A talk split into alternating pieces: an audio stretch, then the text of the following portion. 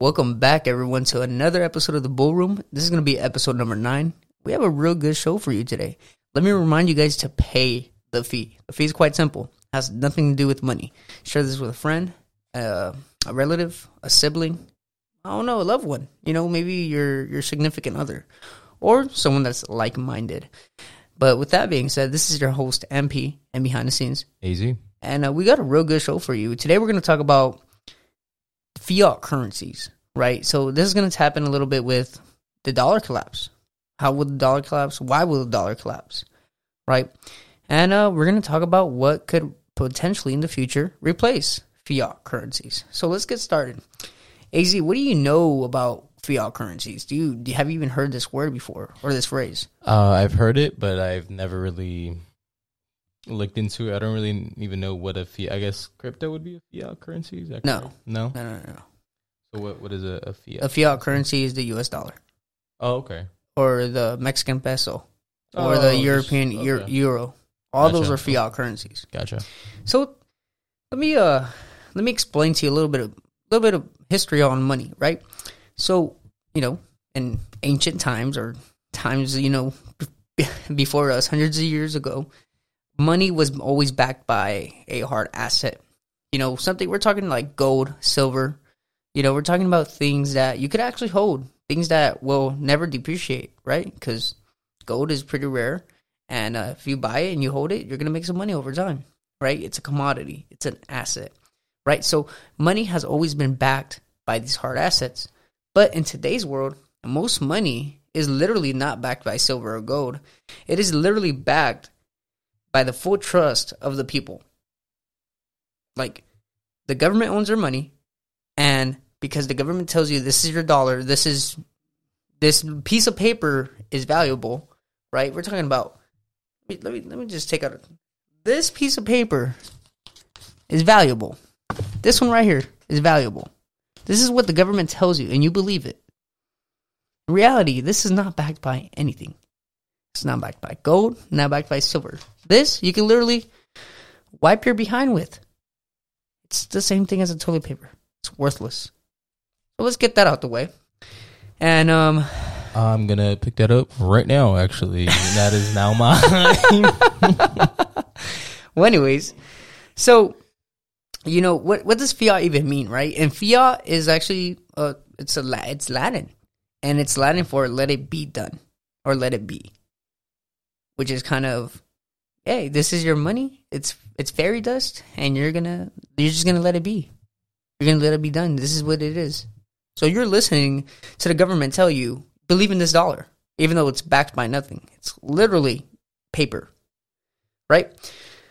So why does it matter if it's a fiat currency or not? It matters because it can be printed, and there's no limit to what it can be printed to. It can be printed 100 million times, and there's going to be nothing to top it or to stop it because there's nothing that it is backed by. So it is backed by your trust. So the more we print, we're just printing up more fairy dust, more fairy dust. It's fugazi. It's fake. It doesn't exist. All right. Now, let's teach you about the history of the U.S. And how they even became a fiat currency because we were once on the gold standard. We were once backed by gold. When America was great, one might say, right? Well, if you're not considering the racism, which is very unfortunate at that time. But in 1971 is actually when the U.S. completely abandoned the gold standard. And ever since then, let me tell you the reason why. The reason why they even stopped using the gold standard is because they had high inflation at that time, and they figured that if they converted, you know, they stop using the dollar backed by gold and they make it into a full fiat currency that they could just print and control inflation. So their whole thing was to control inflation. That was their whole goal. So just basically like what's going on right now, right? Yes. So the way that Jerome Powell controls the interest rates and raises them and lowers them. And that's thanks to not being on the gold standard. There you go. Okay. So our money is literally in the hands of one individual, thanks to not being on gold standard. Well, it's a team of individuals, right? Still one person, though. That calls the shots, right? But I mean, dude, we could even, so we're going to talk about the future of this, right? But so what's the real problem with fiat currencies? That the fact that it could be printed, the fact that it could be printed, it could be controlled by your government, it could be controlled by a central bank, right? If tomorrow they turn on the printers and they print all the way, maxed out, they print a bunch of money, your dollar becomes worthless. Your dollar literally becomes worthless. And it's been worthless, if you haven't noticed, right? I mean, look at the Mexican peso to the U.S. dollar. The peso is now gaining value on the dollar, which is kind of crazy, right? Well, anyways, so the government, how does the government even control, fiat currencies? It's literally through policies. Policies that the Federal Reserve make, which goes to the central bank, which goes to all the banks, and then which goes to your dollar. Okay, so they literally control your your money, right? So we're going to give you some aspects, some examples of this actually, right? In Germany during World War I, they got in so much debt, they couldn't pay it back. So what did they do? What was their solution? Was to print all the money that they owed back, and they did it. But guess what guess what came as a consequence of doing that? They had hyperinflation. And they collapsed the value of their dollar, whatever they call it over there. They collapsed the schnitzel. It. Schnitzel. Is that what that's called? No, dude. The Skittle. All right, let's stop. All right, all our German fans disappear. Oh my God. Anyways, so how does that tie into today's world? Right. Let's talk about the USA in 2023. The U.S. is currently in $35.71 trillion in debt. And here's some fun facts about the U.S. The U.S. also printed 40% of all U.S. dollars in existence during the COVID pandemic. And since 1960, Congress has raised the debt ceiling, the money that they owe that they're supposed to pay back. And they just all they do is bail themselves out 78 separate times. And it's not a Democrat or Republican thing because they've done it on both sides. Okay, so it is a problem overall. And since 1776, the start of this country, that $1 from 1776 is now worth $35.14, meaning inflation has caused our dollar to devalue by 3,413%. Let that sink in. This is what happens when you get off the gold standard. Gold standard kind of keeps it controlled. Kind of sounds like what could be controlled? What can control its supply and demand in today's world, right? Crypto, right?